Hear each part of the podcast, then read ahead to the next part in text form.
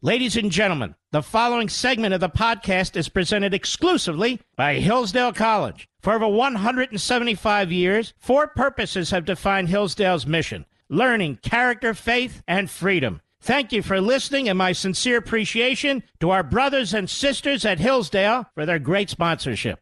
He's here. He's here. Now, broadcasting from, the underground command post, deep in the bowels of a hidden bunker, somewhere under the brick and steel of a nondescript building, we've once again made contact with our leader, Mark Levin.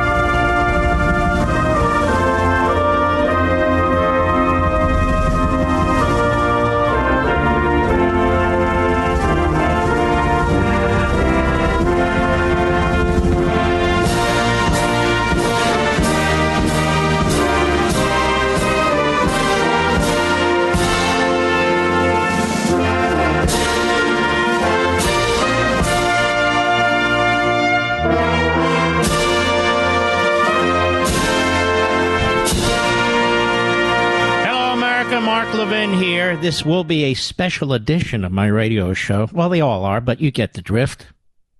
Our number is 877 381 3811. 877 381 3811. Independence Day is Monday, July 4th. Most people know that because it's a federal holiday. But it's an important day. And even though it's not Friday, it is Thursday.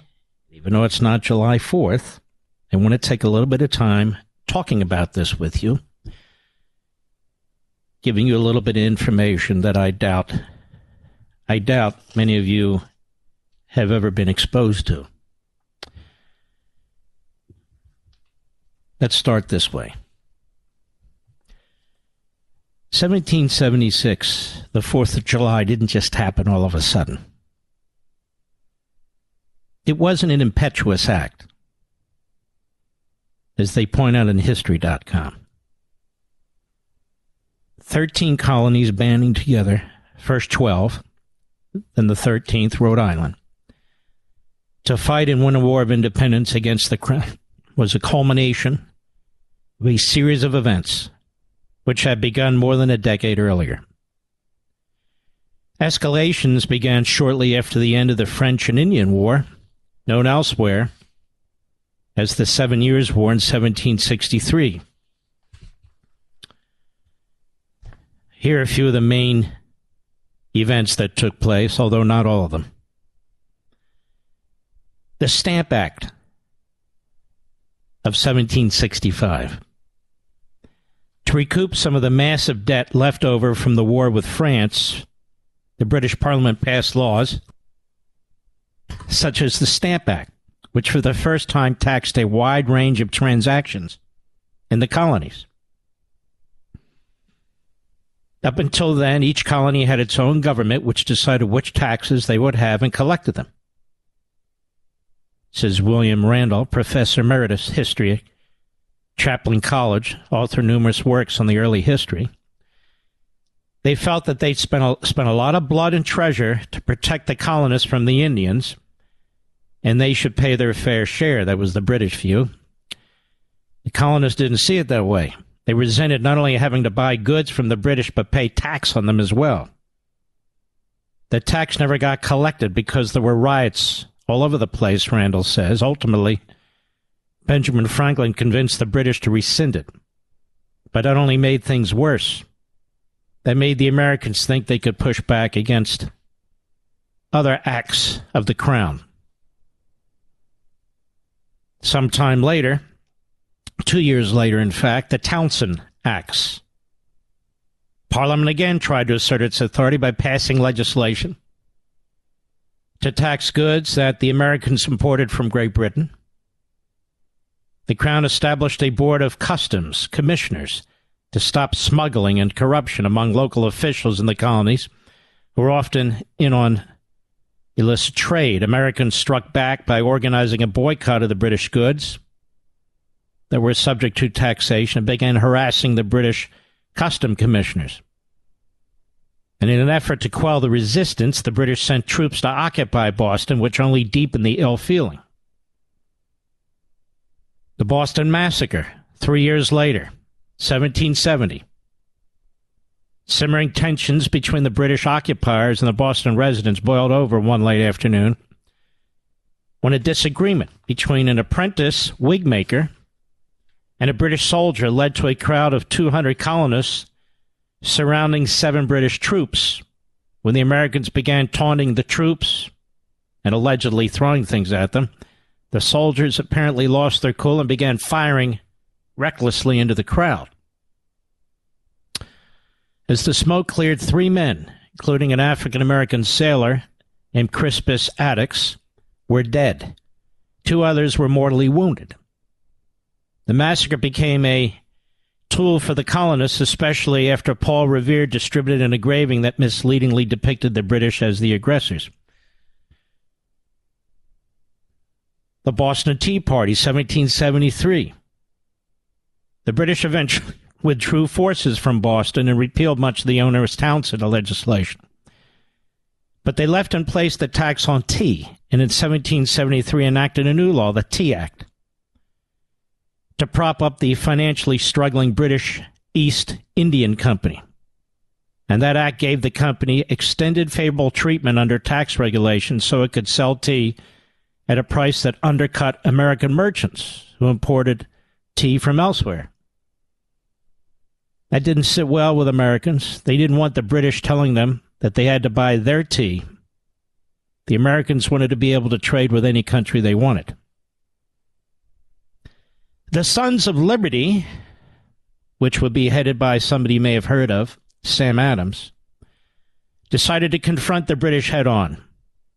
Thinly disguised as Mohawks, they boarded three ships in Boston Harbor, destroyed more than 92,000 pounds British tea by dumping it into the harbor. They didn't have an EPA back then. To make the point that they were rebels rather than vandals, they avoided harming any of the crew or damaging the ships themselves. The next day, they even replaced a padlock that had been broken. But the act of defiance ticked off the British government. Many of the East Indian Company shareholders were members of Parliament. They each had paid a thousand pounds sterling, about a million dollars in today's money, for a share of the company to get a piece of the action from all this tea that they were going to force down the throats of the colonists. So when these bottom of the rung people in Boston destroyed their tea, that was a serious thing to them. Then the Parliament passed a year later the Coercive Acts. So you could see as this is building. The response to the Boston Tea Party, the British government decided it had to tame the rebellious colonists in the Massachusetts Bay Colony. In the spring of 1774, Parliament passed a series of laws, the Coercive Acts, which closed Boston Harbor until restitution was paid by the destroyed tea, replaced the colony's elected council with one appointed by the British, gave sweeping powers to the British military governor, General Thomas Gage, and forbade town meetings without approval. Yet another provision protected British colonial officials who were charged with capital offenses from being tri- tried in Massachusetts, instead requiring they be sent to another colony or back to Great Britain for trial. By the way, one of the members of parliament who objected to the way the colonists were being treated was a gentleman you may have heard of called Edmund Burke. He didn't think the parliament and the king should be tightening the screws against the American colonists. But perhaps the most provocative provision was the Quartering Act, which allowed British military officials to demand accommodations for their troops in unoccupied houses and buildings. rather than having to stay out in the countryside. Well, it didn't force the colonists to board troops in their own homes. They had to pay for the expense of housing and feeding the soldiers who were occupying their town. The quartering of troops eventually became one of the grievances incited in the Declaration of Independence.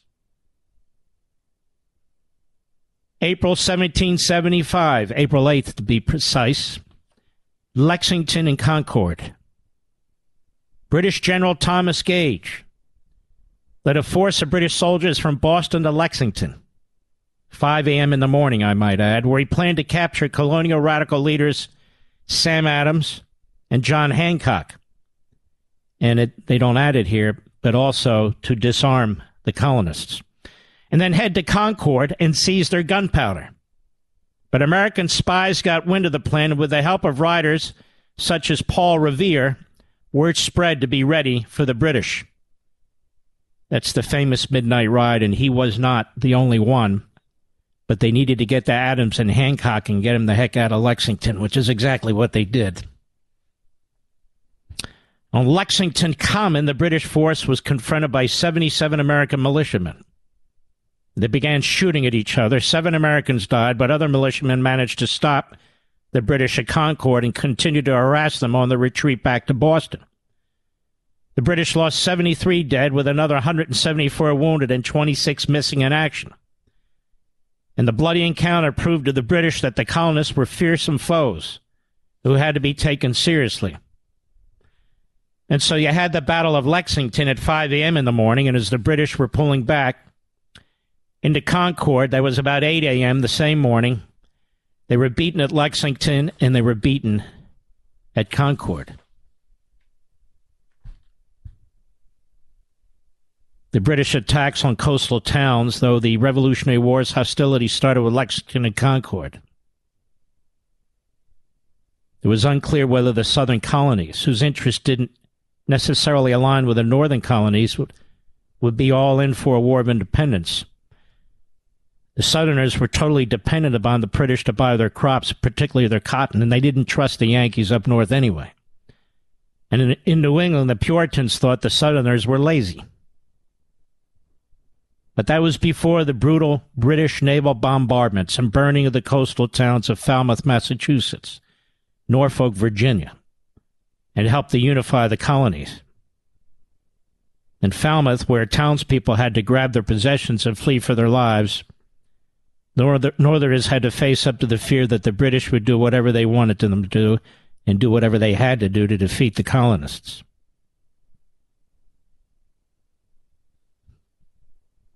Soon thereafter, there was the Battle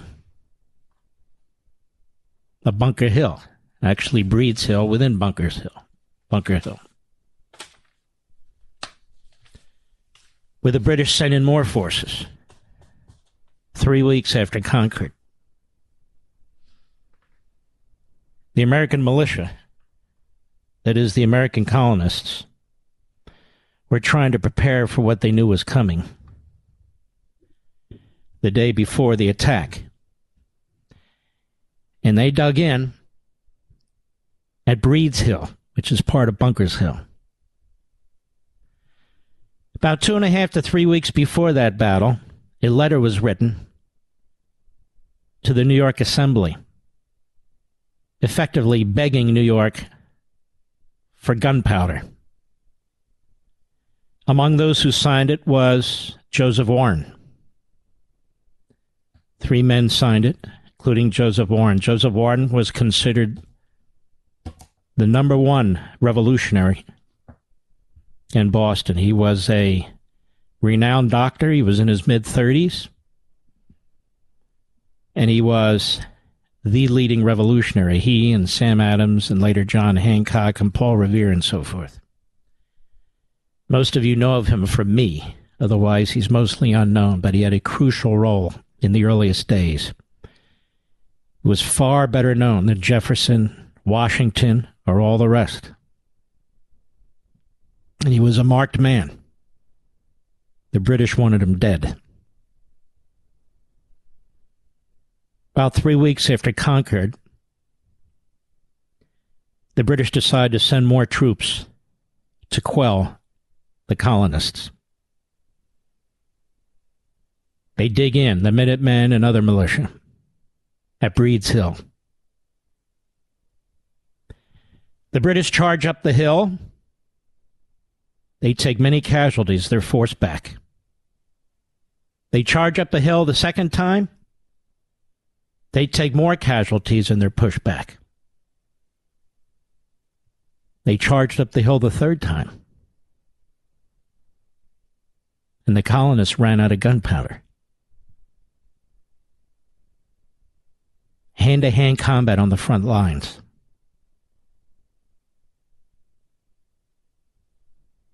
General Powell, uh, excuse me, General Page told the colonists to pull back. Many on the front line refused hand to hand combat, among them Joseph Warren. But they couldn't possibly win. One of the senior officers for the British walked up to Joseph Warren and shot him between the eyes. When the battle was over, they chopped his body up into pieces. They urinated on it. They covered it with dirt. Later, Paul Revere and others would search for the body and they would find it. Because Paul Revere, the silversmith, had made one of the false teeth in the mouth of Joseph Warren. And he recognized it. More when I return. Mark Levin.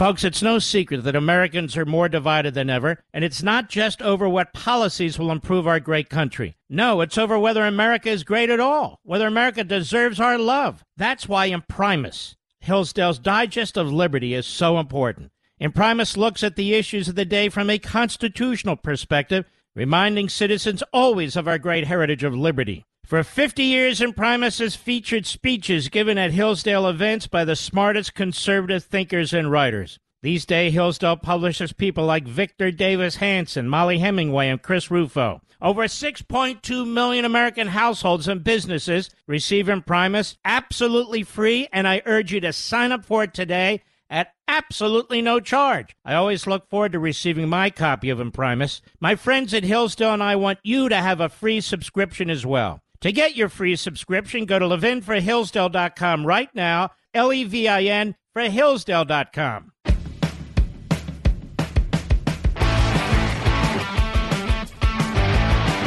About a month after the first shots were fired at Lexington and Concord, the Second Continental Congress met inside Independence Hall in Philadelphia. That was the Pennsylvania Assembly House.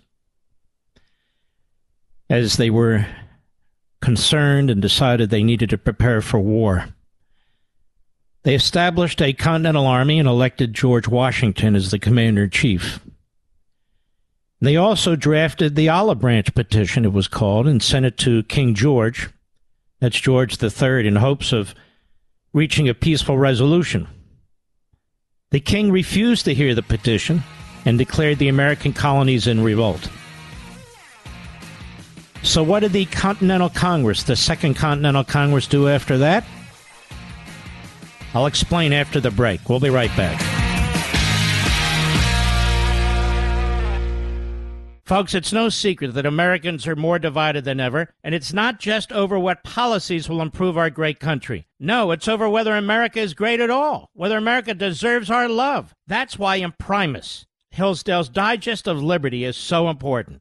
Imprimis looks at the issues of the day from a constitutional perspective, reminding citizens always of our great heritage of liberty. For 50 years, Imprimis has featured speeches given at Hillsdale events by the smartest conservative thinkers and writers. These days, Hillsdale publishes people like Victor Davis Hanson, Mollie Hemingway, and Chris Rufo. Over 6.2 million American households and businesses receive Imprimis absolutely free, and I urge you to sign up for it today at absolutely no charge. I always look forward to receiving my copy of Imprimis. My friends at Hillsdale and I want you to have a free subscription as well. To get your free subscription, go to levinforhillsdale.com right now, L E V I N for Hillsdale.com. The new American Revolution starts here.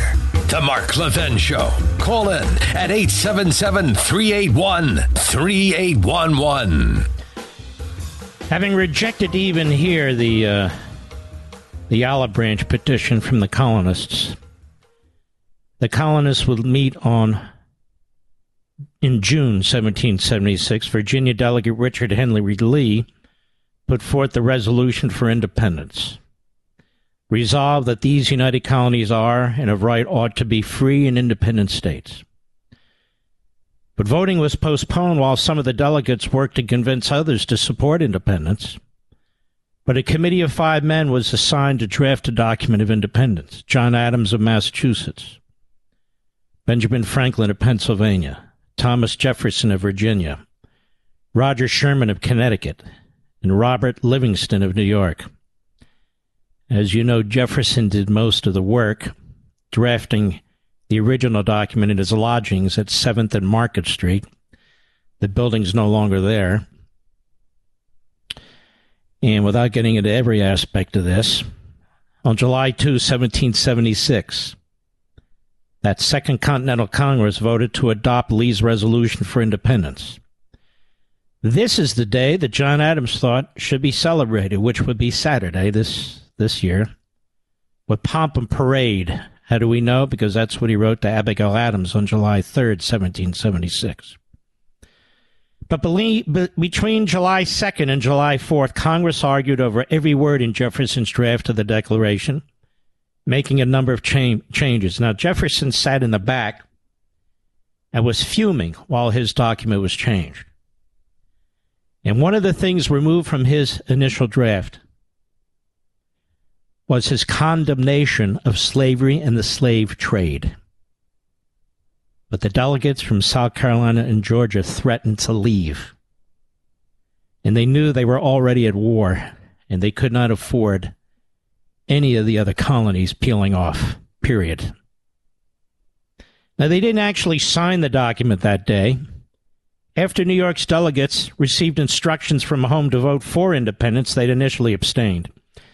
The document was sent to Timothy Matlack to be engrossed, that is, handwritten. 50 of the 56 delegates signed the engrossed Declaration of Independence inside Independence Hall on August 2nd, 1776. August 2nd, 1776. So actually, independence was declared on July 2nd. The Declaration of Independence was adopted on July 4th. Most of the signatures occurred on August 2nd. Now, why did they write the document that they wrote? Where did Jefferson get his ideas? On June 24, 1826, in Monticello, Jefferson received a letter. In modern day terms, he was accused of copying thoughts and ideas from others. And he was invited to attend uh, the 50th anniversary of independence. But he was old and he was frail. And in fact, he would die two weeks later. And Jefferson made the point that his goal wasn't to reinvent ideas. No. His goal was to underscore and enshrine ideas. And that's exactly what he did. Jefferson's words were profound. in fact, the Congress's words were profound. Jefferson, Jefferson wished we should refresh our recollection of these rights from time to time. And what are the words that we should refresh our recollection about? When in the course of human events it becomes necessary for one people to dissolve the political bands which have connected them with another, to assume among the powers of earth the separate and equal station to which the laws of nature and nature's God entitle them, a decent respect to those opinions of mankind. We hold these truths to be self evident that all men are created equal, that they are endowed by their Creator with certain unalienable rights, that among these are life, liberty, and the pursuit of happiness. The near universal appeal of this wording and these principles among America's founders is underscored further in other important historical documents of the period. The Virginia Declaration of Rights was adopted on June 12, 1776, predating the Declaration of Independence by a few weeks. It was principally drafted by George Mason. Would also play a significant role at the Constitutional Convention in 1787. Now, the prominence of the Virginia Declaration is indisputable, as some of its language was, in fact, borrowed by Jefferson in drafting the Declaration of Independence.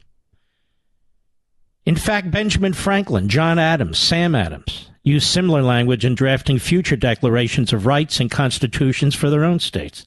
By the way, this is in Rediscovering Americanism, my book.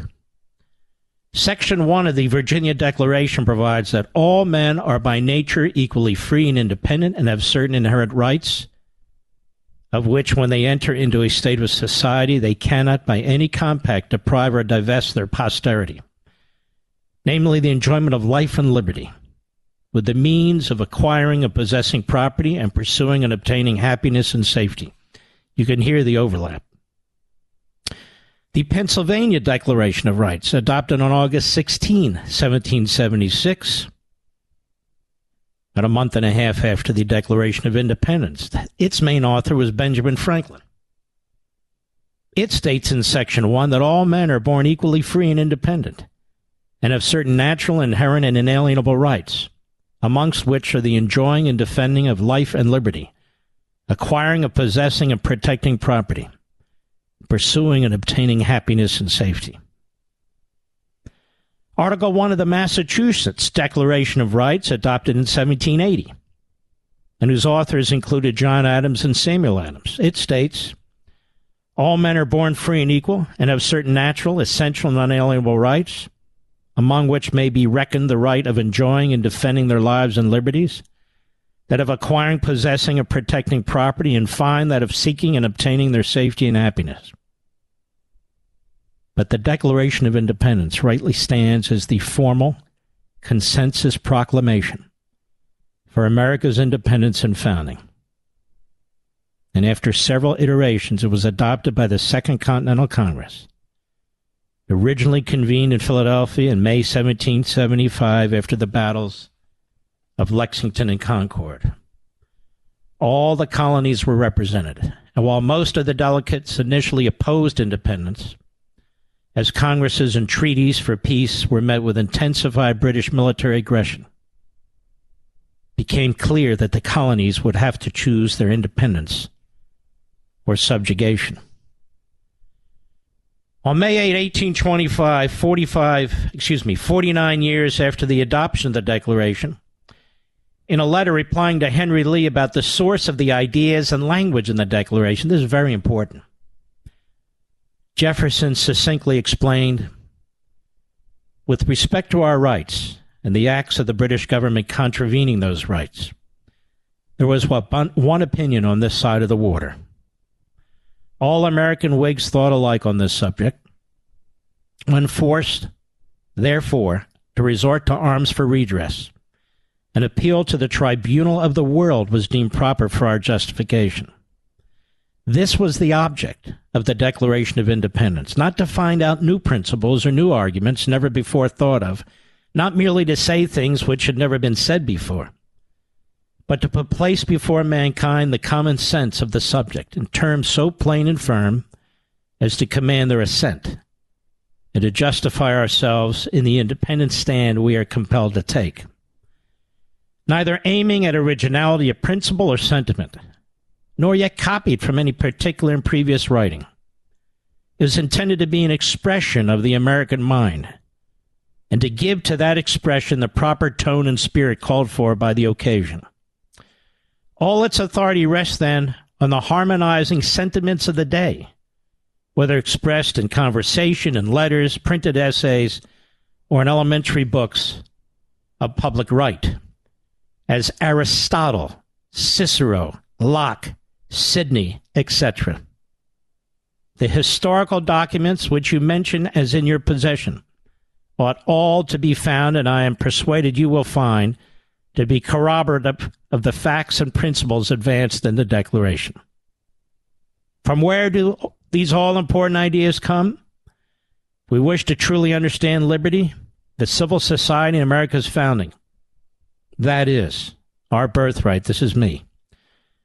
We must examine further. And so, what did I do in furtherance of this in rediscovering Americans? We took a much closer look at Aristotle, Cicero, Locke, and Sidney. The most influential philosopher during the Revolutionary period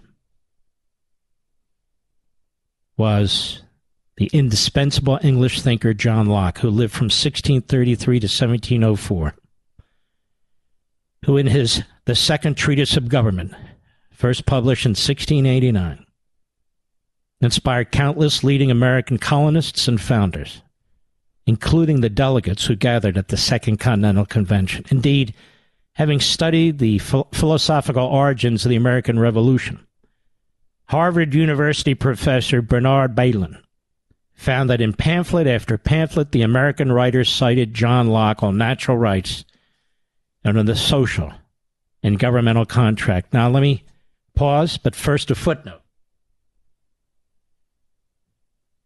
Judge Jackson is now Associate Justice Jackson. She was sworn in today. And in written questions, she was asked her view on natural law. And she said she does not take a position on it. It's in virtually all of the most important founding documents in our country. It comes from Aristotle, Cicero, John Locke, who was the most widely read philosopher in the revolutionary period. And she said she does not take a position on natural law. Why? Because in order to embrace Marxism, Woodrow Wilson, among several other of the so called leading intellectuals of the progressive movement, rejected Locke and rejected the first two paragraphs of the Declaration of Independence. The most appalling thing that was said during that hearing was not that she wouldn't define a woman or couldn't define a woman. It came afterwards in her written response that she took no position on natural law. It's right there in the Declaration and in all the declarations of the states. Locke wrote that man is born with God given inalienable rights, among them personal and individual liberty. He said the state of nature has a law of nature to govern it, which obliges everyone and reason, which is that law, teaches all mankind who will but consult it, that being all equal and independent, no one ought to harm another in life, health, liberty, or possessions. For men being all the workmen of one omnipotent and uh, infinitely wise maker, all the servants of one sovereign, one sovereign master, sent into the world by his order and about his business. They are his property, whose workmanship they are made to last during his, not one another's pleasure. And being furnished with, like faculties, sharing all in one community of nature, there cannot be supposed any such subordination among us that may authorize us to destroy one another, as if we were made for one another's uses, as the inferior ranks of creatures are for ours. Everyone, as he is bound to preserve himself, and not to quit his station wilfully, so by the like reason, when his own preservation comes not in competition, in other words, war, ought to be as much as he can preserve the rest of mankind. Locke said that there is a circle of freedom surrounding each person and all people at birth. And within that circle is the absolute human right to live and live freely. This is a natural right, born of natural law, or the law of nature. It is divine, it is eternal, it is unalterable by mankind. Man also has the ability to reason, and it is through reason that he discovers and discerns natural law, his natural rights, and their application to all humanity. And to keep it very simple, think of the Golden Rule. The Golden Rule applies across humanity. Doesn't mean it's it's enforced. Doesn't mean it follows. Murder is a sin, regardless of who does it. The Ten Commandments and what the Ten Commandments provide are God's laws to live by. That's natural law. Be right back. Mark Levin.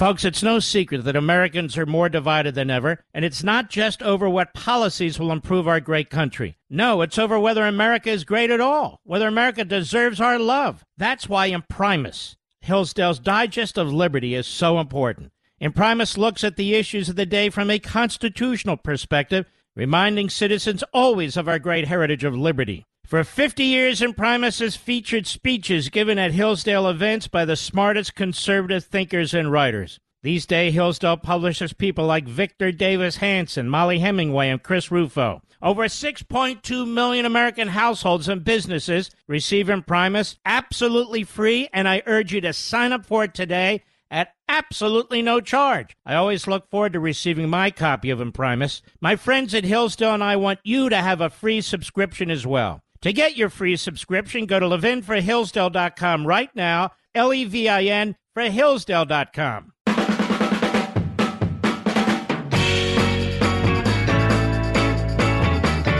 Let's look at the terminology quickly at the beginning of the Declaration. We hold these truths to be self evident, that is, knowable through reason. That all men are created equal, that they are endowed by their Creator with certain unalienable rights. What is that? The divine law of nature obtains everywhere and applies to all. That among these are life, liberty, and the pursuit of happiness, that is, the right to live freely and happily. There's not a word in the Declaration promoting slavery, not one word. And as Abraham Lincoln said, the man who did more than any other human being in this country to right or wrong in this case, slavery, and he gave his life for it as he was assassinated. He would cite the Declaration of Independence over and over and over again in defense of America's founding in defense of its framers and its founders. That these men who did struggle with slavery in Philadelphia twice at the assembly that met over the Declaration of Independence and the assembly that met over the Constitution of the United States met in the same room, the Pennsylvania Assembly Room in Philadelphia. But they couldn't resolve it there and then. When they declared war, they couldn't afford to lose any colonies. And when they needed a constitution, the country was going bankrupt and being threatened by world powers. And it was Lincoln who said, These men left it to their children and their grandchildren to fix this. And that, by God, is what we're going to do.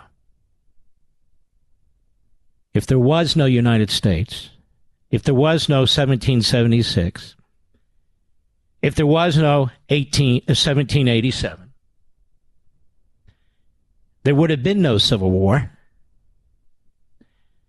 And slavery perhaps would have gone on much, much longer in what would be the separate territory or territories without the United States of America. I know of no other country that fought a civil war and almost destroyed itself in order to eliminate slavery. I'll be right back. This segment of the podcast is exclusively sponsored by Pure Talk. Pure Talk offers great coverage and can save your family money on your wireless bill every single month.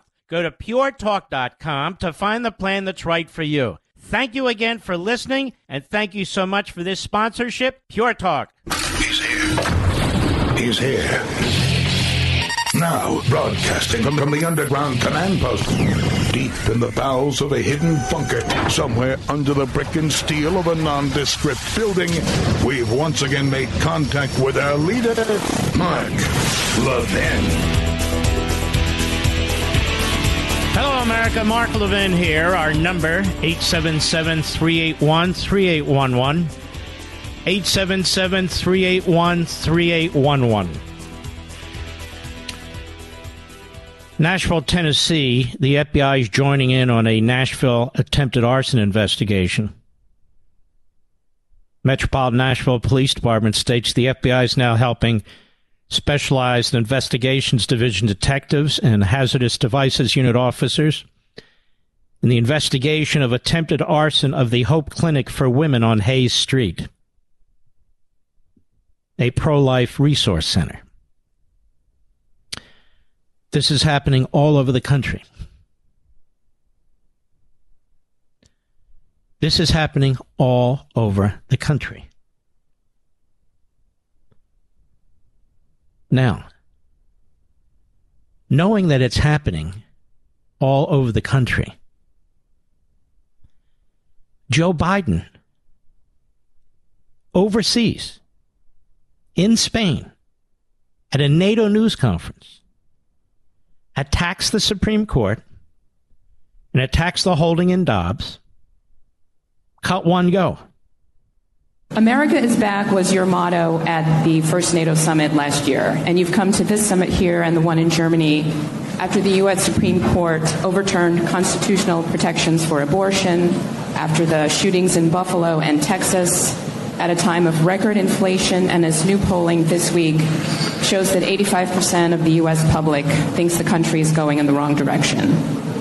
How do you explain this to those people who feel the country is going in the wrong direction, including some of the leaders you've been meeting with this week, who think that when you put all of this together, it amounts to an America that is going backward? All right, let me let me stop it here. First of all, I don't know who this reporter is, but that is a highly inappropriate question on foreign soil. Highly inappropriate. I don't care who the president is. I don't care who the president is. And that's how Joe Biden should have responded. This is a highly inappropriate question. I'm here in Spain dealing with NATO, but that's not what he did. Go ahead. They do not think that. You haven't found one person, one world leader to say America's going backwards. America's better positioned to lead the world than we ever have been. He's We such the- a disgusting liar. But go ahead. I mean, the world, our inflation rates are lower than other nations in the world. He's such a liar. That's so untrue, but it doesn't matter, does it? Go ahead. Been destabilizing is the outrageous behavior of the Supreme Court of the United States on overruling not only Roe v. Wade, but essentially challenging the right to privacy. All right, We so not- let's stop there. It's propaganda like this coming from him, coming from AOC, coming from Nancy Pelosi, coming from Schumer, and coming from the American media, media among others, that is essentially giving license to the violence. Now, they'll deny it, but how can they deny it?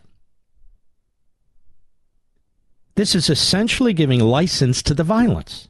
How can they condemn Donald Trump, who has never said anything close to what these people say? When, on the other hand, in living color, right now, they're conducting themselves this way. So he takes the opportunity in a multifaceted question to trash the Supreme Court. That the Supreme Court is destabilizing, he would say. Destabilizing. Cut two, go.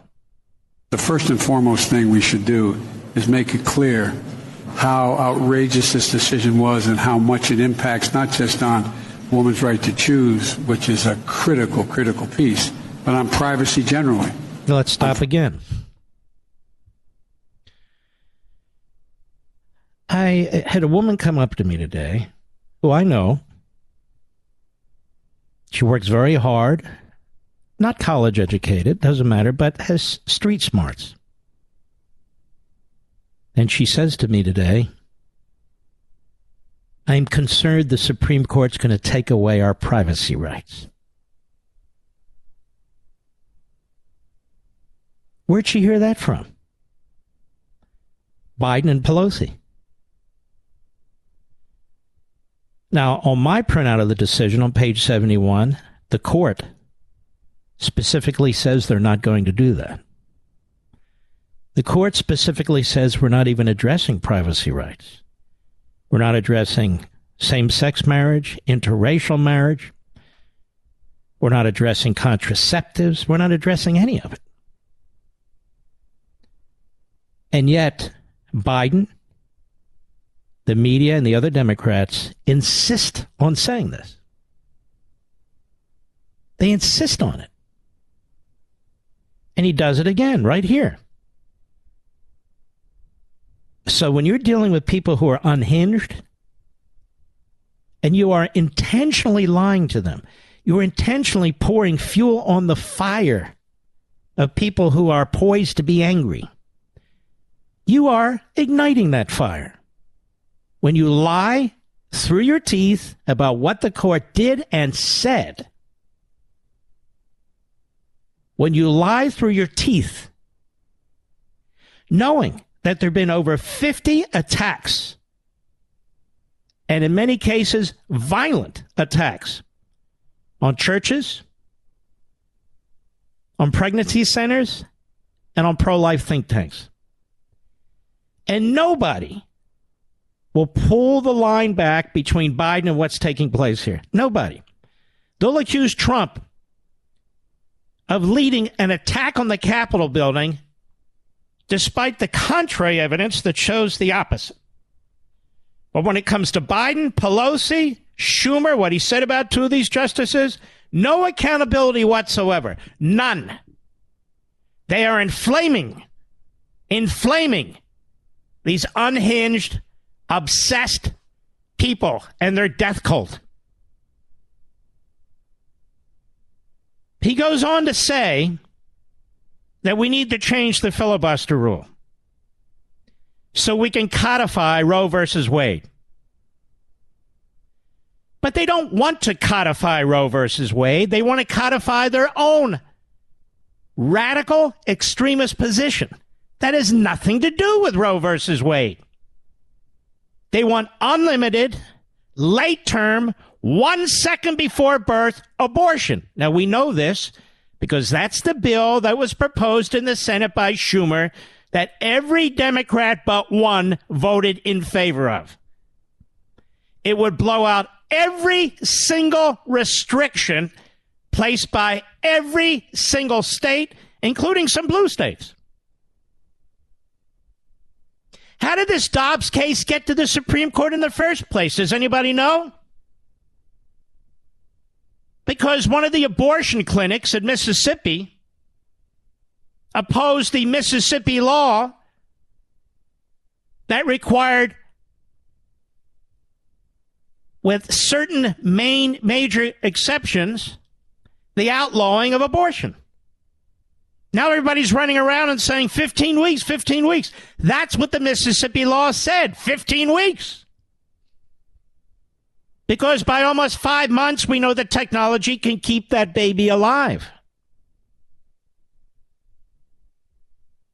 The Democrats do not support Roe versus Wade.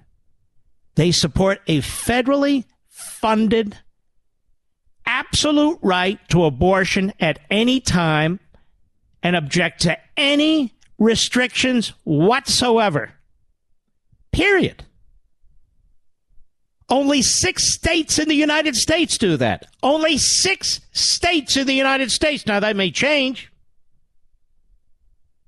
But the Democrats want to nationalize what these six states have done and impose it on 44 other states. That's number one. People need to understand what the Democrats support. Number two, the Supreme Court of the United States ruled there is no federal right to abortion. Can you just change that with a law and say we will create one?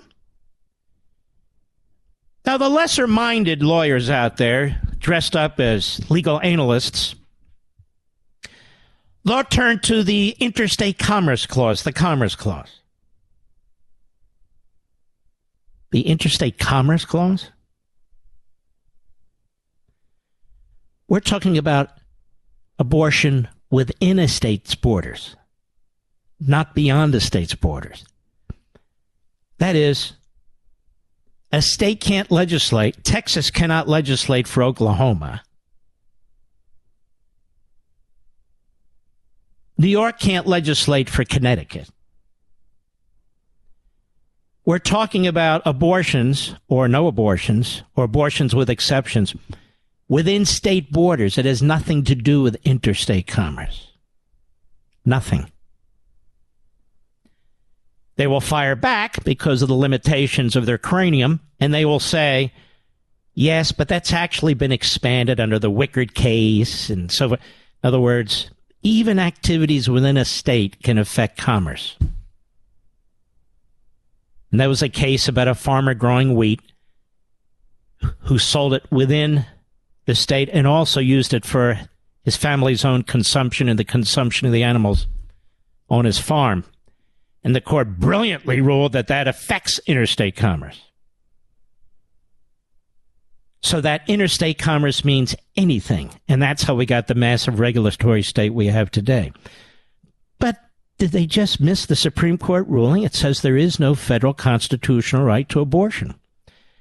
The court didn't say, wait a minute, it's right there in the Interstate Commerce Clause. It's right there. No, they didn't. So you think they'd circle back and revisit the Interstate Commerce Clause, Mr. Producer? It's ludicrous. It's stupid. It's idiotic. Congress does not have the power. Hello, you heard it here first. Congress does not have the power to quote unquote codify Roe. So, two points. They have no intention of codifying Roe. They want to codify infanticide. Hello, America. They want to codify infanticide, which is actually done in six states. They're in a very, very tiny majority. So the Republicans need to expose them. And their press, you know, like the Washington Examiner, National Review, the Wall Street Journal editorial page, need to start paying attention to this rather than trashing Trump. And they need to start asking the politicians out there do you believe in any limits whatsoever on abortion? Stacey Abrams couldn't answer the question because Martha MacCallum asked her and she wouldn't answer it. None of them will answer it, including Biden. None of them. And number two, where does Congress get the power to quote unquote codify codify a federal abortion law? and blow out every single state law. Didn't the court just rule that the states have the authority? And besides, you think the court will revisit this and use the Commerce Clause and say, oops, wait a minute, we missed the Commerce Clause? No, I don't think so. We're not talking about a bottle of ketchup here, ladies and gentlemen. I'll be right back. Mark Levin.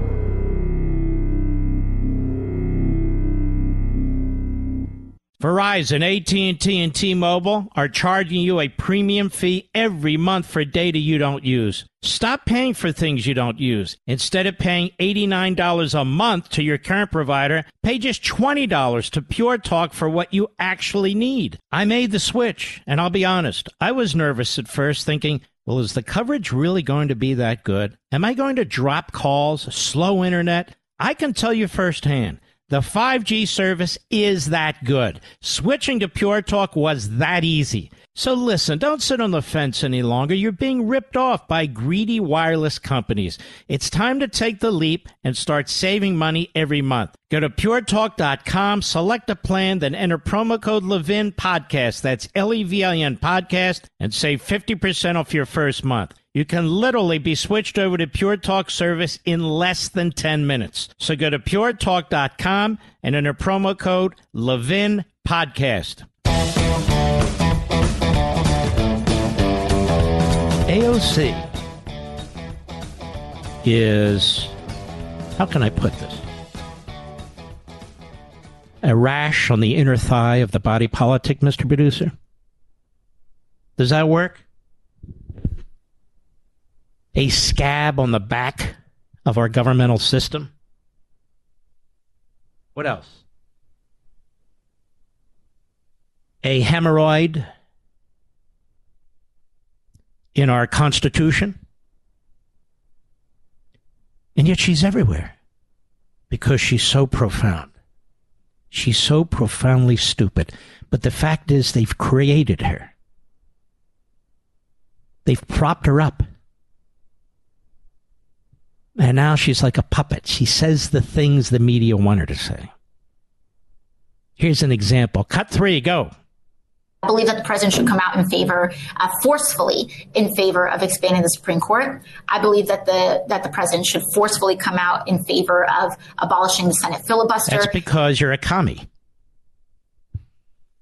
You hate the people who created this great republic. You hate the American people. You hate our society. You've contributed nothing to this country. Absolutely nothing. You're a big mouth punk. That's what you are.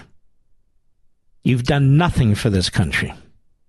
And if we did everything you demand that we do, we'd be well on our way to societal hell. I'll be right back. Verizon, AT&T, and T-Mobile are charging you a premium fee every month for data you don't use. Stop paying for things you don't use. Instead of paying $89 a month to your current provider, pay just $20 to Pure Talk for what you actually need. I made the switch, and I'll be honest, I was nervous at first thinking, well, is the coverage really going to be that good? Am I going to drop calls, slow internet? I can tell you firsthand. The 5G service is that good. Switching to Pure Talk was that easy. So listen, don't sit on the fence any longer. You're being ripped off by greedy wireless companies. It's time to take the leap and start saving money every month. Go to puretalk.com, select a plan, then enter promo code Levin Podcast. That's L E V I N Podcast and save 50% off your first month. You can literally be switched over to Pure Talk service in less than 10 minutes. So go to puretalk.com and enter promo code Levin Podcast. Mark Levin, tough as hell. That's why I like Mark Levin. And I'm not sure a lot of people like him. He's tough as hell. But I like him. I love him. Call in now 877 381 3811. Liz Cheney will be on this week, Sunday on ABC. They already taped her. Liz Cheney last night was at the Reagan Library. The Reagan Library has been taken over by hostile forces. The chairman of the Reagan Library is the CEO of the Washington Post. His name is Fred Ryan. Fred Ryan hates Donald Trump. In other words, Fred Ryan hates you. Many of us who served with and for Ronald Reagan and adore Ronald Reagan need to know that the Reagan Library now has been taken over by a never Trumper and a rhino. That's why he runs the Washington Post and runs the Reagan Library. His name is Fred Ryan. And as long as Fred Ryan is chairman, unfortunately, I will not be able to attend the Reagan Library. Liz Cheney was there yesterday, using Ronald Reagan's name to attack Donald Trump. Liz Cheney is a serial liar. She's destroying our constitutional system while pretending to defend it. She's being used by Nancy Pelosi, the media, and the Democrats to front for a committee, the likes of which America has never seen before. She's the plaything of Nancy Pelosi. And she sits there and gives speeches.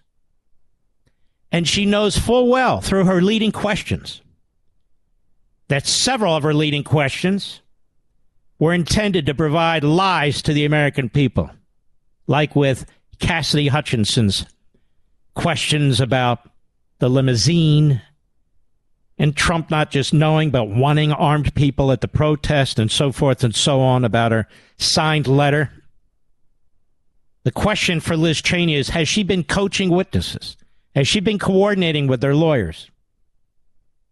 That seems to me to be a big issue because that's what she accuses the Trump people of doing. I've never been more embarrassed than to have that woman on my radio show in the past. And her father and her mother. Never. As this country's going to hell. As the Marxists, empowered by Nancy Pelosi and Chuck Schumer, as our enemies, foreign and domestic, empowered by the incompetent buffoon who's in the Oval Office. The Cheney family, the Bush family, once at each other's throats, are now united in their war on the base of the Republican Party. In alliance with Fred Ryan at the Washington Post. Paul Ryan, who's on the Reagan board of directors. What a disgrace. As somebody who campaigned for Reagan in 76, campaigned for Reagan in 80, served eight years in President Reagan's administration, somebody who went to the Reagan Library to launch my books maybe six or seven times, who had the biggest audiences, the biggest sellout in the Reagan Library, in the history of the Reagan Library. I will not be going there again. And this does really break my heart. That's where the Reagans are buried. That's where they're buried. It's really a shock. It's appalling. This guy, Fred Ryan, weaseled his way up to the top and into the Reagan family. He was an advance man when he started. Then he became chief of staff to President Reagan when he retired. Then he weaseled himself onto the library board, weaseled himself into their private lives, weaseled himself into the Washington Post Corporation, weaseling himself all over the place. And look how he's destroying the Reagan Library. And look how his newspaper is destroying the country. Fred Ryan. You can Google his name, take a look. Pretty boy. So he embraces Lynn Cheney. Lynn Cheney at the Reagan Presidential Library, where they packed the audience with Cheney supporters because Reaganites would never go. They would never go. She says, You cannot be loyal to Trump and to the Constitution. Who the hell does she think she is? Who the hell does she think she is? It's grotesque. Trump is a domestic threat. Trump is a domestic threat. This is why they don't have an opposition, exculpatory evidence, contrary witnesses, challenges, and motions because she is free to blasphemy Trump, his supporters, other individuals, and to use Reagan's name while she does it. Her father never supported Reagan. Her father was a Bushy, and before that, her father was a Ford guy. The Cheneys were never Reaganites, ever. Until it was a fait accompli that he would win the nomination in 1980 and 84. But before that, no way. Any more than the Bushes were. Any more than McConnell was. You see, ladies and gentlemen, Ronald Reagan was an outsider. Ronald Reagan had to fight the Republican establishment. Ronald Reagan had to fight the Bushes, the Cheneys, the Fords in order to get the nomination. Then now, they devour the Reagan library. What next? They're going to rewrite his legacy? Rewrite his legacy? How disgusting. I look at most of the board members on the Reagan Library, with a couple of exceptions and good exceptions. You know who most of them are, ladies and gentlemen? Big corporatists. Republican rhino corporatists. Not all, but a majority. That's who's running the Reagan Library. Financial investors, whatever that means, who have no principles or commitment to anything Reagan stood for, period. Nothing. So he brings in Ryan and the library, Liz Cheney. They brought in Chris Christie. They brought in Ben Sasse. None of these guys are Reaganites. They're all a joke. They bring in Democrats. We're the Reaganites.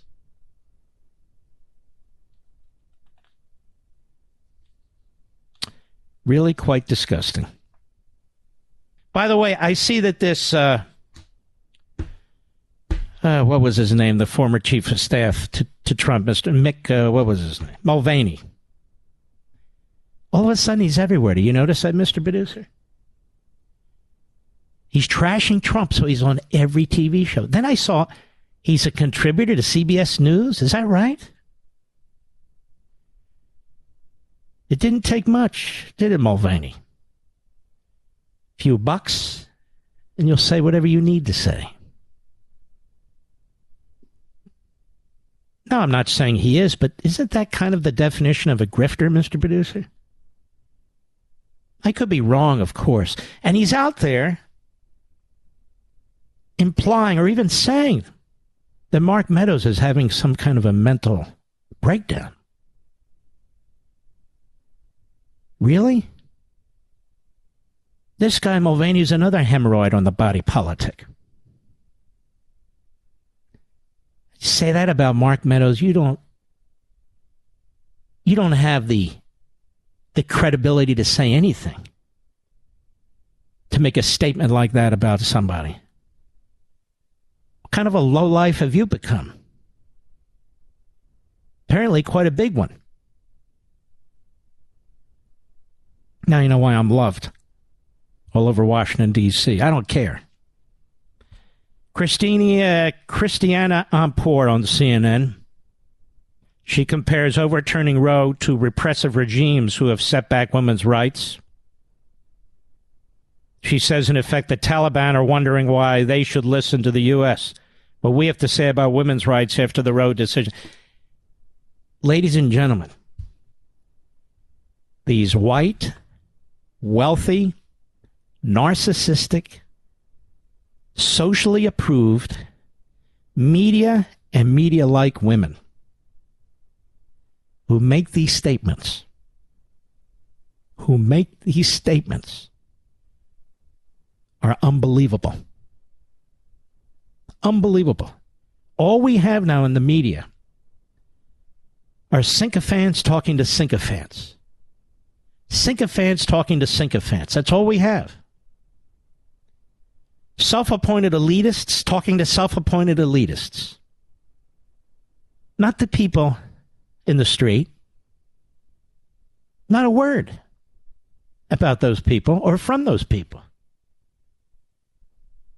Now, Christiana Amanpour, if that is her name, Joe Biden, schmuck, AOC, I'll bite my tongue, they all know that any woman who wants an abortion gets an abortion. And here's the thing AOC is in New York City. Mr. Producer, is there a problem getting an abortion in, a, in New York City? Christina Amanpour is in Washington, D.C. Is there a problem getting an abortion in Washington, D.C.? No, there's none. What are they whining about? Because people in other states don't believe in this. Moreover, once again, they're all over the media and they're not asked a single question about their real beliefs. Aborting a full grown, ready to be delivered baby. Christiana, is that okay by you? And I heard uh, Joy Behar said she's going to join, Mr. Producer, the, the sex strike. Did you hear that? She thought it was a good idea. Well, look at her. I'm going to have a sex strike. When you watch The View, you want to throw up. I'll be right back. Mark Levin.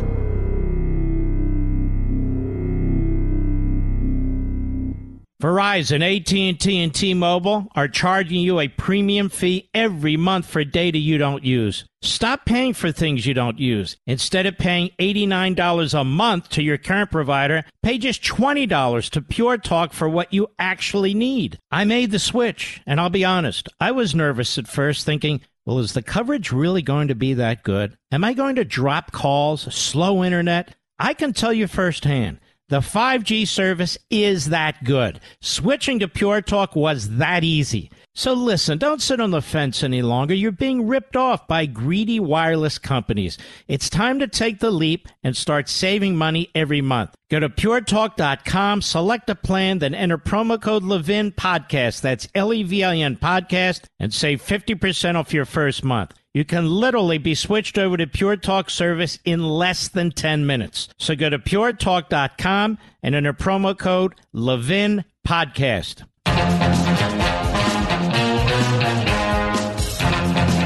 You know, the left is truly sick. Their great Supreme Court Justice, Justice Jackson, now, she couldn't define a woman because she's not a biologist, but now all of them are running around talking about women's rights. Then they say an abortion is about reproductive rights. It's not about reproducing anything. It's about the opposite. Just watch their language. Now there's this effort that women are going to withhold sex from men. So all of a sudden we're binary again. It's very confusing. Shouldn't they be using pronouns? But just to underscore my last point prior to the sponsor break, if we had a poster of Joy Behar in every bedroom, every couple's bedroom, you wouldn't have to go on strike. People will be so sickened that nothing would happen. They'd be watching uh, reruns of the uh, Morning Schmo show. Nothing would happen.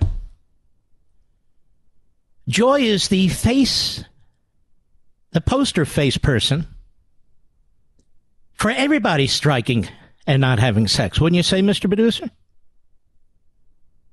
Oi, Gavolt. I would argue. What am I doing? Oh, oh yeah. I think I've come up with a good idea on how to reduce abortions by reducing pregnancies the old fashioned way. Don't have sex. And the best way not to have sex is to have a poster of Joy Behar in your bedroom. It'll be the last thing, especially for men, that they'd be thinking of. The last thing. It's like a sci fi, a sci fi scary movie hanging on your wall. I'll be right back.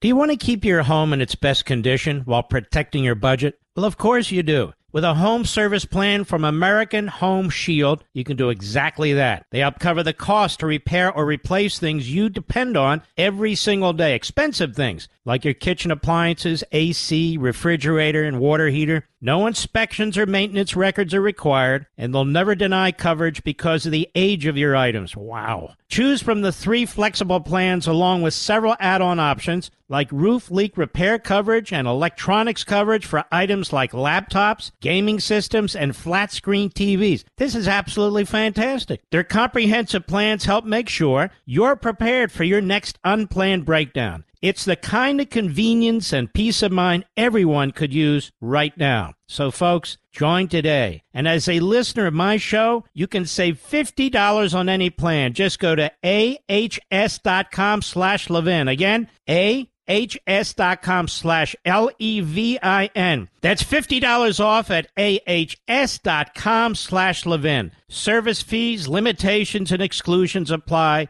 You can see the plan for details, but I'm telling you, this is a fantastic offer. He's here. He's here. Now, broadcasting from, from the underground command post, deep in the bowels of a hidden bunker, somewhere under the brick and steel of a nondescript building, we've once again made contact with our leader, Mark Levin. Hello, America. Mark Levin here. Our number, 877-381-3811. 877-381-3811. The Russian military is committing so many abuses, it, it, it's even impossible to catalog. I have a piece here, I can't even read it to you, about the mass rape that's taking place in Ukraine. How come it's not discussed by the Putinoids and their hemorrhoids in the media? Or in the Republican Party or in the Democrat Party. They targeted with a long distance missile a mall with a thousand people in it. There are tens of thousands of Ukrainians who have been forcibly moved out of Ukraine and into Russia. In the past, Russia has used people like that at slave labor camps. Including tens of thousands of children. And this bizarre alliance, unintended but nonetheless reality, between the Putinoids and their hemorrhoids and Joe Biden and his hemorrhoids, that the, the bizarre combination is just repudiating. It's repulsive. Joe Biden blames gas price increases on Putin. It doesn't matter what evidence is available to show you it's not because of Putin. I mean, we used to import about 5% of Putin's oil. Big deal. But we became energy independent.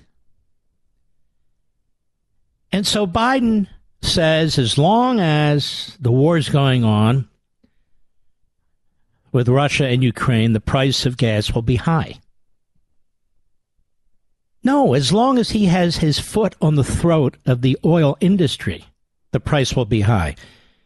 The oil industry is saying that it's Biden's policies, the policies of his commie radicals at the EPA, at the Interior Department, at the Energy Department, and everywhere else that is preventing them from doing what they need to do, expanding. Expanding refineries, expanding drilling locations. And so the Putinoids, the Putinoids then say effectively it's Ukraine's fault. So Biden's blaming Putin, and the Putinoids are blaming the Ukrainians. Why are we helping them? Why are we giving them money? Why are we supporting? Because they're under attack. They're an ally. They're being destroyed. Morons. And on top of that, Putin has said, he has said in writing last year, intends to go through Ukraine and then what? Eastern Europe, the rest of Eastern Europe. Good chunk of it anyway. Duh. And of course, there's China in alliance with Russia. But, you know, if you want to be stupid, you'll be stupid. The reason why gasoline prices are high is because this administration, the federal government, has unleashed a war against the oil industry. Like any other kind of war, they're crippling it. And they're unleashing, the, unleashing this war really against you. You're the ones in the end who have to pay these prices. They want you to change your quote unquote habits, they call it. Your habit, you know, driving to work, working, earning money, and feeding your family. Apparently, that's a bad habit, like a drug habit. Simultaneous with this, the Biden administration is at war with the suburbs. It wants to eliminate single family housing. Because as everybody has known from day one, single family housing is not just implicitly, but explicitly racist. You want to live in a single family home because you hate other people. So that is in his next budget.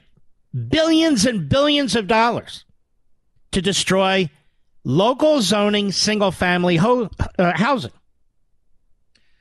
What's with the war on automobiles? They want you to take public transportation. How do we know? That's what they have in their budget. Get rid of your cars, get rid of your single family home. You don't need these things to survive. The Marxists are on the march. That's what's going on. Now, the people of Ukraine are suffering. What is with these Putinoids and their hemorrhoids attacking them? It's like we have Tokyo Roses all over the place. Who is she? Google it. Duck, duck it. Bing it. You'll figure it out. Mouthpieces for our enemy. For our enemy. Yes, Russia's an enemy. People who threaten us with nuclear war, I would say they're our enemy, wouldn't you, Mr. Producer? No, no, we misunderstand him. We misunderstand anything. Terrible. Now, the anti Semitism in the Democrat Party is really uh, spreading. And the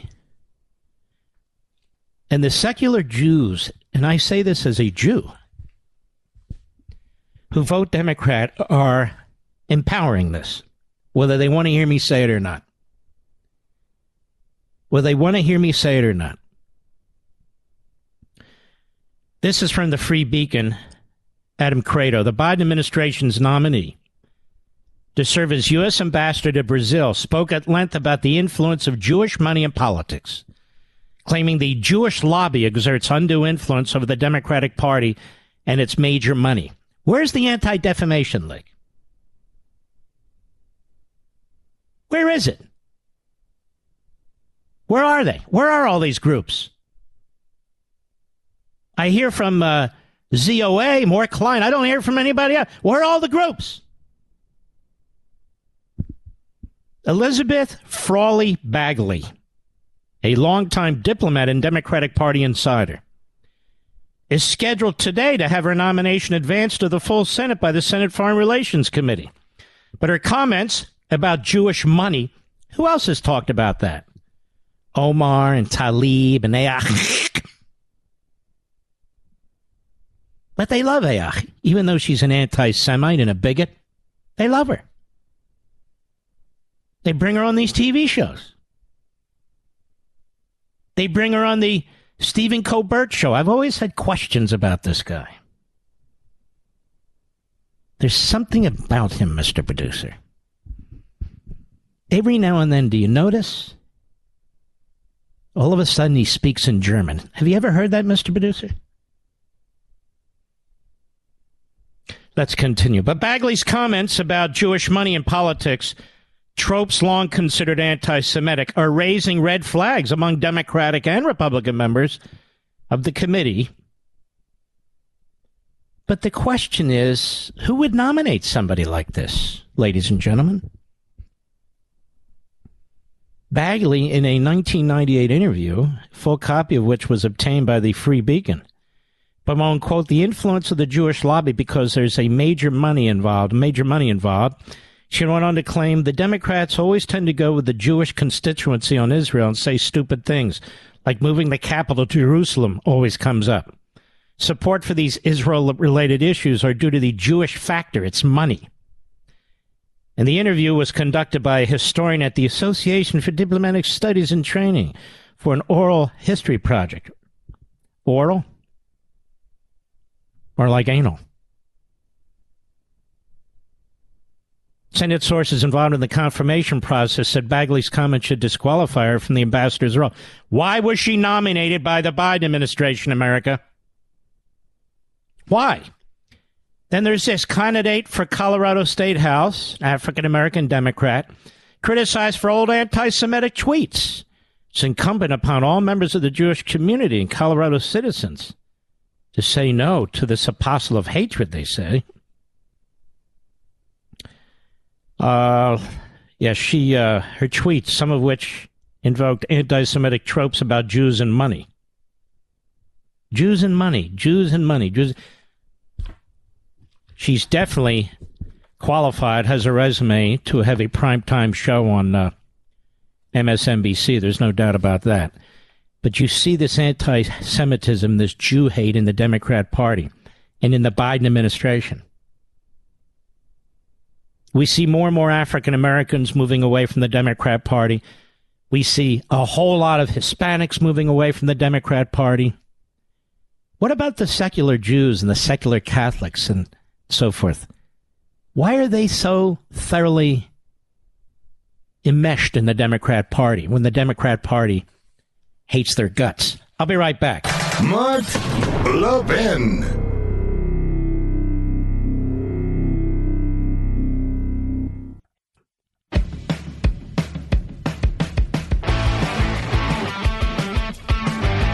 Let's just be honest one of the best hosts on TV, highest rated host on Fox on the weekends, is Maria Bartiromo. Maria Bartiromo, how are you? Hello, Mark. Thanks very much for having me. Well, it's a great pleasure. And uh, I want to talk about our economy and this EPA decision. Who better? And so, uh, Maria Bartiromo, my question is this Why does he keep blaming Biden, keep blaming uh, Putin for oil prices, for inflation, and so forth? Why doesn't he take credit for what he's done to our economy? Well, look, I, I don't know that he really knows what's going on. I do mm. think that he continues to try to sell this spin that it's all Putin, Putin's fault. And we know that when uh, Joe Biden walked into the Oval Office, the consumer price index was at 1.4 percent and it moved up steadily over 2021 as he signed into law the uh, COVID relief package. The Democrats pushed through the $5 trillion spending Build Back Better package, and then signed in infrastructure package, another 1 trillion, you know, um, announced the forgiveness of student loan debt. I mean, all this stuff um, created an enormous amount of stimulus on top of the Federal Reserve's easy money policy. And Mark, the truth is, it's just been bad management and bad decisions. Um, and now I believe we are, in fact, in a recession. Um, yep. You know, clearly we are seeing a contraction in the first quarter, and we have to wait to see what we see in the second quarter. But it certainly, you know, feels like a recession, and um, prices now at 40 year highs going into the, you know, July 4th holiday, talking about one of the most expensive holidays we've seen in decades, and the worst first half of the year for the stock market since 1970. You know what? You're like the rain lady when it comes to knowledge. When it comes to people can ask you anything. Like, what about this company? Or what about uh, Wall Street in this date? And what about, how do you remember all this stuff? Well, look, I, I mean, I'm just talking about sentiment. And, you know, I think the sentiment that we see is very reflective of America really frustrated and disappointed uh, in Joe Biden and this um, radical energy, you know, clean climate agenda, whatever it's called, Build Back Better agenda, which is costing companies so much money. And we are about to go into the second quarter earnings season. Unfortunately, I would say to you that the stock market investors are not ex- are expecting way too much um, you know, in terms of earnings, and we're probably going into a very volatile period where we're going to see more declines in the market um, because uh, companies are going to come out in their second quarter reports and they're going to tell us really pretty much negative guidance for the rest of the year. Um, I, how do I remember it? I, look, I, I'm just looking. You know, I'm looking at it every day. We're we're having a great time every day on my morning show, Mornings with Maria on Fox Business. Three hours of talking about you know the economy and policy and politics, and it, it's interesting because the whole time you look at this performance and you look at this dreadful impact on the American people, and it's all policy. It's uh, on day one he walked into the Oval Office and canceled the XL pipeline. Then he canceled all drilling on federal land. These these things have an impact. That's why we're talking about oil prices and gasoline prices where they are. But they do not want to admit it. And even more dangerous and worrisome is the fact that they won't even acknowledge it. When you know you have to acknowledge you have a problem. They won't acknowledge it and, and pivot. They're right now as we speak trying to push through more spending and get Joe Manchin on board for a reconciliation package that includes one and a half trillion dollars in new taxes. Jeez.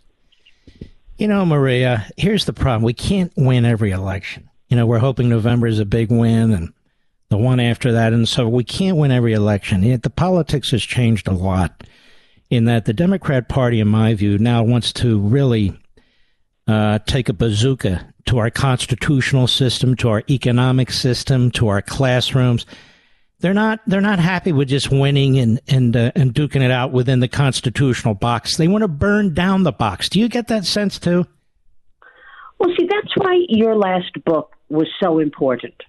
And and I raised this with you when you came on my show the other day. I, I mean, Mark, you are so spot on about this Marxist thread running through our country, our economy, our population. But I take it a step further and say it's not just the Democrats, it's the Chinese Communist Party. True. The question is are the Democrats understanding the threat enough to, I mean, or are they also getting paid off? In, in some way. I don't know. I mean, we know Eric Swalwell sleeping with, you know, Miss Fang Fang.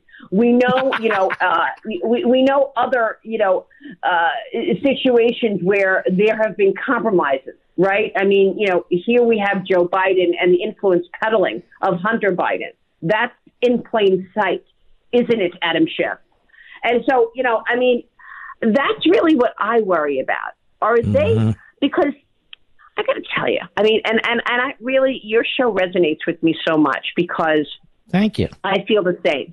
My my grandparents came to this country in 1906. My grandfather, Carmen Bartiromo, had twelve dollars in his pocket.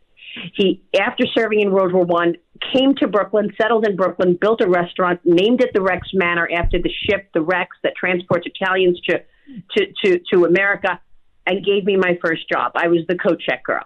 I have an incredible, you know, love and respect for this country. And when I see the kind of corruption and when I see the kind of compromising situations that we talk about, it makes me sick. Hmm. Now, also, you look at these corporations. You know, there was a time when most corporations were quite patriotic, but now they're doing enormous amount of business with communist China, despite the fact that they know they have these concentration camps and the slave labor, and same with American sports and so forth. I just don't think most American corporations would have tolerated that in the 30s and 40s. Can you stay after the break and, and answer that for me? What's happened to America corporations? Okay. All right, Maria. We'll be right back with Maria Bartiromo. She's fantastic. See you in a minute. Did you know Fast Growing Trees is the biggest online nursery in America with more than 10,000 different kinds of plants and over 2 million happy customers in the U.S.? They have everything you could possibly want, like fruit trees, palm trees, evergreens, house plants, much, much more. Whatever you're interested in, they have it for you. Find the perfect fit for your climate and space. Fast Growing Trees makes it easy to order online, and your plants are shipped directly to your door in one to two days. And along with their 30 day Alive and Thrive guarantee, they offer free plant consultation forever. My wife Julie and I decided it was time to add more flowering trees to our landscape, and Fast Growing Tree was a great resource for us. A large selection and no hassle ordering or shipping. This spring they have the best deals online, up to half off on selected plants and other deals. And listeners to our show get an additional 15% off their first purchase when using the code LEVIN at checkout. L E V I N. Now that's an additional 15% off at fastgrowingtrees.com using code LEVIN at checkout. Fastgrowingtrees.com code LEVIN. Offer is valid for a limited time. Terms and conditions may apply. Please visit fastgrowingtrees.com for details. Mark Levin, America's Paul Revere. Call him now at 877 381 3811. Well, it beats America's Paul Pelosi. Uh, Maria Bartiromo, she doesn't really need any introduction. People in this audience know who you are, Maria. And uh, my question to you is these companies, I mean, you look at Apple, I mean, the, the head of Apple gave some slobbering speech over there virtually the other day. Uh, these basketball players who are supposed to be tough, them too, and on and on and on. They know what China is up to and yet they'd rather take shots at our own country. And these companies are, I think they're very unpatriotic. What do you think? Well, look, I think that this wokeism is um, creating a real division and pushback from their customers in many corners. However, you look, these companies are looking across the world for more customers, and they see 1.3 billion people person population potential, um, and they figured that they could, you know, uh, create more business. But what they're missing is something that I know that John Ratcliffe said to you, and he has said to me as well, and that is the CCP strategy is very simple, and this is what it is rob, replicate, replace. That's it. It's rob, replicate, replace. And all of these companies that are operating in China, what they're seeing right now is the CCP creating an exact uh, duplicate of their company, their brand, the way they do it. And they've learned everything. And the CCP has stolen intellectual property and stolen the secrets of how to do it. So much so that they will be eventually replacing those companies. In the meantime, they are keeping those companies to educate and uh, create and, and, and share their expertise. I mean, what you really need here is leadership. You need leadership in government to say, this is an adversary, not the way Joe Biden calls China a, cha- a, a competitor, a challenging competitor. No, no, no. It's an adversary. They have stated very clearly that they want to take, take the United States over as the number one superpower. They've been stealing intellectual property now for decades. Under the Trump administration, there was a string of indictments. Everybody from, you know, the professor at, at Harvard, the chemistry professor at Harvard, to you know officials at embassies, the, the, the Houston embassy, the San Francisco embassy. I wrote an entire book about it, the cost, mm. where I uh, detail a woman from Motorola, an employee from Motorola. She was caught at the airport. Uh, her pockets were full of thumb drives, and and what what what was happening was they they created a shell company down the block from Motorola.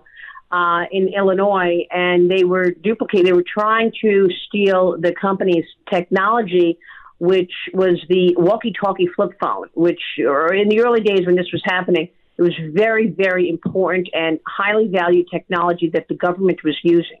um, for defense, you know, for defense military purposes. And anyway, the point is, is this has been going on for a long time. And you know, when the U.S.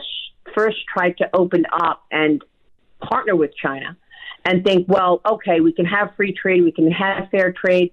That was a long time ago, and that was unfortunately it did not materialize because what the CCP did is look more inward and become more nationalistic and not and, and was not a good uh, actor on the global stage and did not follow any rules on the global stage and instead stole intellectual property. Not to, I'm not even mention the human rights abuses, but the, these are the things that are happening to corporate America. And instead of recognizing this, um, you know, they many companies are are digging in. You're right, um, because they they want the business. And really, um, you know, people talk about we need to produce more here at home because they have all this power over us, the communist Chinese. Uh, when it comes to certain drugs, when it comes to certain elements, I mean, they're in over there in the Congo grabbing stuff too, and uh, all over the world and so forth. I mean, at this point, I think you're either with us or against us if you're an American company, because I feel, you don't have to agree with me, I feel the, the communist Chinese regime is preparing for war. Now, whether there's a war or not, you know, I think there's going to be, and not because of us, but they're preparing for war. They're going to invade Taiwan. They're threatening Japan for crying out loud, and the Philippines and Vietnam they're on they they've taken over a uh, or, or, trying to take over a, an area of the Solomon Islands, which is in our our neck of the woods, uh, Western Africa. They're all over Central and South uh, America. I mean, they're they're they're building hypersonic missiles. That's not for Taiwan. That's for us. They're building the biggest navy on the face of the earth. That's not for Japan. That's for us. And I don't feel like we're really uh, we're really engaged here. Do you? No, we're not, because Joe Biden is compromised. Unfortunately, we have to question his decision making. Uh, decision making, given the tens of millions of dollars that we know Hunter has, has taken in. Um, the laptop is there. We, you know, we, we know what has taken place here, and unfortunately, what I've seen is a very soft on China policy. Um, he calls them a competitor, not an adversary. And another thing, know, we're talking about leadership here. You need to set the tone at the top for everyone else to follow. But right now, you've got the Federal Thrift Fund. I mentioned this the other day. The Federal Thrift Fund is mm. pretty much the 401k for government employees, past and present, and that includes military. And can you imagine in June the Federal Thrift Fund and and these funds are managed by you know the big uh, like BlackRock, you know, um, and they right. have a window that is opening that the fund is able to invest in Chinese in Chinese companies, and and some of these companies uh, may very well be sanctioned already. And these are the companies that are tied to the military that will, in fact, over time turn around and, and, and point the guns at America. This, these are the companies that potentially military men and women, past and present, are actually helping to fund their expansion. I mean, get your head around that. And and, and, mm-hmm. and if we mm-hmm. had leadership on this issue, somebody should come out and say, no, no, no, no, no. We're not going to have our military men and women fund the expansion of mm. Chinese companies tied to the CCP as they prepare for war, potentially against America. It's it's outrageous. Well, Maria, I want to thank you for your patriotism, your programs, your guts, uh, we love you here. The audience loves you. That's quite obvious. And keep up the great work. And in addition to Sunday Morning Futures, you're on the Fox Business Channel every morning. And God bless you. Mark, I love you, and I am so grateful for you. Thanks so much for all that you do. Well, same there. God bless. Take care. All right. Hillsdale, the Federalist. Mollie Hemingway, the great Mollie Hemingway. Now, listen to this. When President Biden ordered all 600 federal agencies to, quote, expand citizens' opportunities to register to vote and to obtain information about and participate in the electoral process, unquote, on March 7, 2021, now, you know, it's like right after he took office, Republican politicians, constitutional scholars, election integrity specialists began to worry exactly what was up with, with this proclamation. Well, they had good reason. The 2020 election, she writes, had suffered from widespread and coordinated efforts by Democrat activists and donors to run get out the vote operations from inside state and local government election offices, predominantly in the Democrat leaning areas of swing states. Remember, remember Zuckerberg? Independent researchers have shown the effect of this takeover of government election offices, and it was extremely partisan and favored Democrats overwhelmingly. At the time the order was issued, Democrats were also hoping to pass H.R. 1, a continuation of the effort to destabilize elections throughout the country via federalized takeover of state election administrations.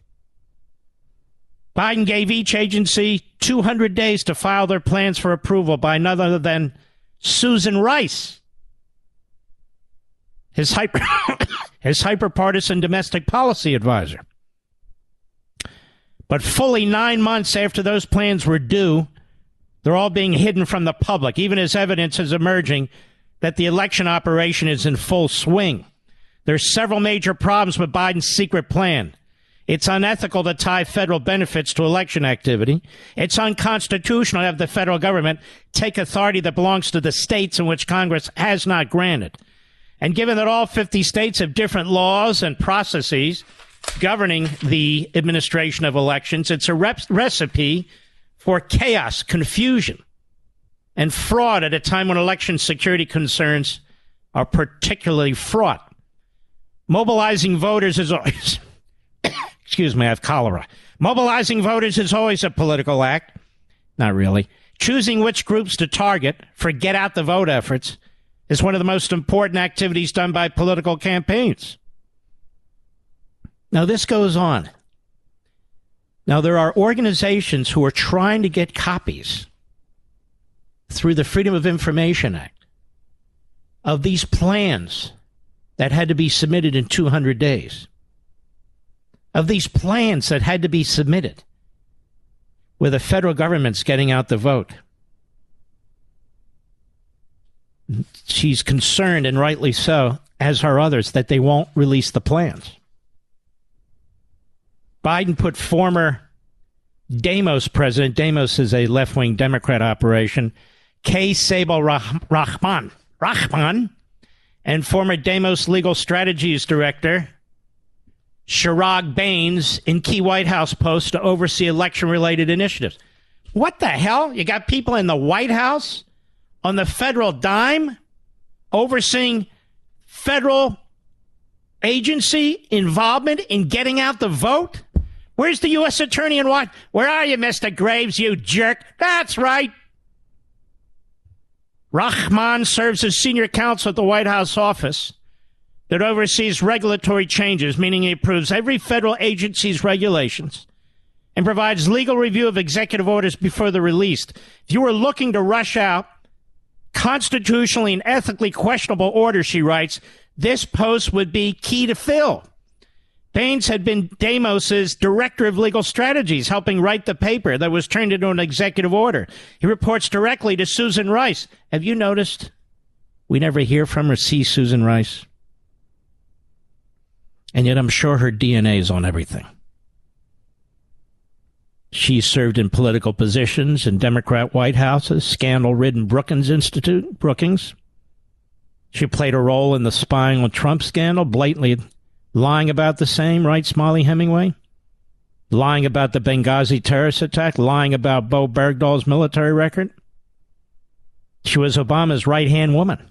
May I say woman? I think I will. Right hand birthing person. Now, that would be his wife, right? Uh, may I say wife? That's also confusing.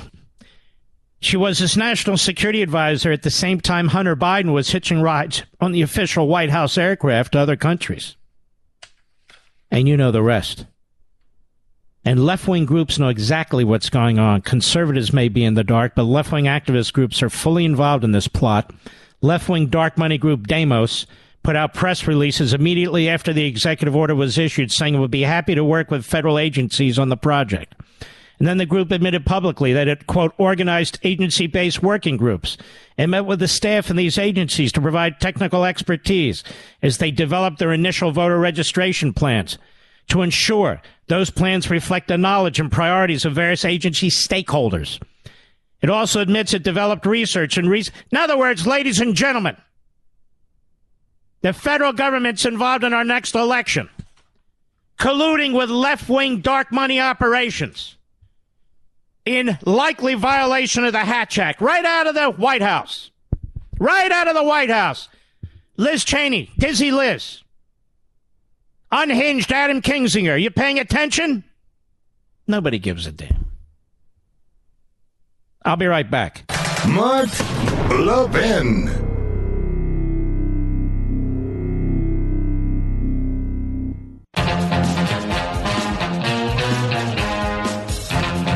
I meant to mention Lee Zeldin. Congratulations.